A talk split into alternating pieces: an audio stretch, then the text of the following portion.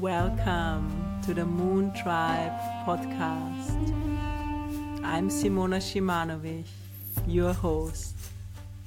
I'm here to inspire heart led entrepreneurs and conscious leaders to follow their purpose and create a life of freedom, wealth, and magic. Welcome to Aquarius season in 2024, my friends. and we just had a major shift in energy. I don't know if you've been feeling it as the sun has been entering into Aquarius on the 20th, 21st of January. But this year together with one of the major events in astrology this year, which is that Pluto has also shifted now from the last degree of Capricorn and moved into Aquarius. So that really gives us an extra boost in Aquarian energy. It is one of the big themes of this year. So I'm going to be sharing with you today about Aquarius energy. There's so much to talk about. I will try my best make it as clear as possible. So the sign of Aquarius is very exciting and it's also very important for the times we are in. I'm sure many of you have heard about the age of Aquarius. So we are shifting now more and more into the age of Aquarius, right? I think we can really feel that at this point. So just to give you a little bit of a um, feeling of the themes of Aquarius that we're going to be working with also in these next weeks here on the Moon Tribe podcast. So the sign of Aquarius is ruled by the planet Uranus. Uranus is one of the planets that is quite far out in our solar system and it has only been more recently discovered. So not like the inner planets, but Uranus has been discovered later. And so it brought in this kind of new archetype of Aquarius. And um, maybe we should just go back to look back at where we were in Capricorn season. That was a lot about, you know, creating structures and creating rules and manifesting. So as we transcend and move further from Capricorn season, Aquarius is now really about breaking free and breaking away from all these structures. So Aquarius brings this kind of urge for freedom and for questioning the rules, not just following all the rules that have been established, but really finding your own way with it all. So Aquarius is about a healthy disregard for the rules. And it's also said to be the sign of the rebel or of the misfit. And we're going to be talking more about that, what that means. But it's about really not just following the crowd and not just following the rules blindly, but walking your own path. And that is also what is often required to truly follow our purpose and to truly express our unique soul essence that we've been talking about recently, because it might be something completely new that doesn't exist yet. Right? So if that resonates with you, if you feel something is coming through that is a completely new, we need to have this ability to, you know, venture uh, on our own path. It's like instead of walking on the trodden path like everyone else, it's like going into the jungle and making your own path. It takes a certain adventurousness to do that, right? And a certain inner power. So with Aquarius, maybe also just to backtrack for a moment, we are nearly in the end now of the astrological cycle. So Aquarius is one of the last signs followed only by Pisces, which is the very last, the 12th sign of the zodiac. Aquarius is the 11th sign ruling the 11th house as well. And it really is a very advanced energy.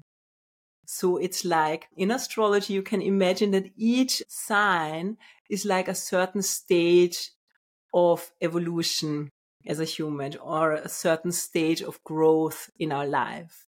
So when we come around to Aquarius and Pisces, we've kind of, we've been there and we've done that. We've been through a lot of the lessons And now we are moving into seeing really a bigger picture. And so Aquarius is also one of the last signs that are said to be the transpersonal signs. Capricorn, Aquarius, and Pisces. So they are not only so much more about our own personal journey and also not so much only about our family or relationships, but it's about now zooming out into the bigger whole on the level of society or even beyond the cosmos, which is where, where we are moving now with Aquarius and Pisces. Aquarian energy has to do a lot with community, with collaboration, with co-creating together. It's said to be the sign of humanity and really also an energy we can work with to solve the bigger problems on the planet. So Aquarian energy is about humanitarian issues and about the global things. It wants to create equality. It wants us to come together in community and to collaborate. One thing that I really love about Aquarius and Aquarian energy, and it took me a while to understand that, is that for me, Aquarius energy has to do with the energy of a swarm. So if you know in nature, there are these beautiful swarm of fish, which are like swimming together, right? They are swimming quite fast and they're swimming together. And the same the birds. If you see a swarm of birds in the sky, I love watching them. I think it's so fascinating. They are all flying together, sometimes at a high speed, right? And they're going together and everyone is leading and everyone is following at the same time. And so for me, this is a really important metaphor for this Aquarian intelligence because there's a bigger intelligence that is guiding them. They are kind of tuned into the field together and they are moving together as one. So it's a coming together in community to activate a higher intelligence that is, is not possible just by yourself. So even saying that, I feel very excited. Just imagine, you know, like the uh, brightest minds, the biggest hearts, the visionaries of humanity coming together and creating this new intelligence that is like amplified so much more than us by ourselves. And of course, you might be thinking now, we already have actually kind of a manifestation of this in our world, right? Which is obviously the internet. The internet is this uh, energy stream that is connecting us, connecting our minds all over the world. So the internet is kind of a representation of this Aquarian uh, principle. And we can use it to come together in community and organize ourselves in unique ways that was not really possible before. So that brings me to one of the other themes of Aquarius. It's about technology because Aquarius is a, the sign of the future. It's about breaking free from all the old and it's about reinventing like what is possible if I don't just follow the old rules, if I, if I dream up something completely new. So Aquarius is for me the sign that is like very free spirited and uh, it's kind of a sign of avant-garde. It's a sign of being ahead of the curve, which is also something any Aquarians of you who are listening, or if you know Aquarians, that they're often really struggling with because nobody understands them because they are already so far ahead. They can see something that the rest of us cannot fully grasp yet. So Aquarians are kind of these visionaries. And we are, of course, all tapped into this energy right now. But uh, just to understand better the Aquarians in your life. So going back, so together with this Uranus energy, what is important to understand is that whenever Uranus is active, which it is very much also in 2024, we're going to have a major alignment in April, which I'm going to be speaking about more. But Uranus is the planet that is set to shake things up. It's like the wild card. Anything can happen you can never really predict what's going to happen. expect the unexpected, basically. From that point of view, it's also a sign that is connected to revolution, rebellion against the old social norms that are not working anymore. It's the sign of innovation and the sign of breakthroughs, like genius ideas. You know, this sudden boom, everything comes together and this sudden uh, light bolt of an idea coming through. Aquarius is also the sign of quantum leaps. We're going to be speaking much more about it. So I hope for you as well as I'm talking about this, it's just so exciting because it's an energy where it's like anything is possible. Let's play. So as we are now moving into this Aquarius season with this strong transition of uh, Pluto moving into the sign of Aquarius, where it's going to be now for most of 2024 and only in the autumn uh, Pluto will backtrack into Capricorn for the very last time. And then end of the year, Pluto is moving into Aquarius for the next 20 years. So that is going to be a strong energy we're going to be working with. And with Pluto, it's also Pluto is the force of evolution. It's the planet that is connected to power. Pluto is said to be the lord of the underworld. So it rules the subconscious and anything that's hidden in the shadow. So we can expect things around technology, around science to be really unraveling in these coming months and years. So there will be a big check that everything needs to be in integrity and everything needs to evolve as Pluto is moving through Aquarius. And at the same time, it's this idea of power to the people power to the communities. So there's a lot of big shifts happening this year. Many say that this is really taking us into this new paradigm of, you know, we are shifting into a new earth. We shift to a new cycle that has been also in many ancient prophecies from the Mayans, from the Vedic tradition, etc. There has been this prediction that there will be a ending of an old age, of a long cycle of thousands and thousands of years, and a new beginning. So this is the times we are in right now. So wow, let's hang on to the ride. and also what we're going to be speaking about is like what is our role in this time of this great awakening so as conscious entrepreneurs and as conscious leaders, this is something I'm really, really passionate about is to ask ourselves like, what is your role in this time? Do you have a role? Probably if you're tuning into this, you are already feeling that yes, there is something in you that wants to be expressed, that wants to be born, that wants to be contributed to this new paradigm and to this new world we are creating. So it's really a time to connect to our vision and ask yourself, of course, for your personal life, you know, what is the vision for your life, for your business, for your family, for your loved ones? And then also zooming out on a bigger picture. What is your vision for the world?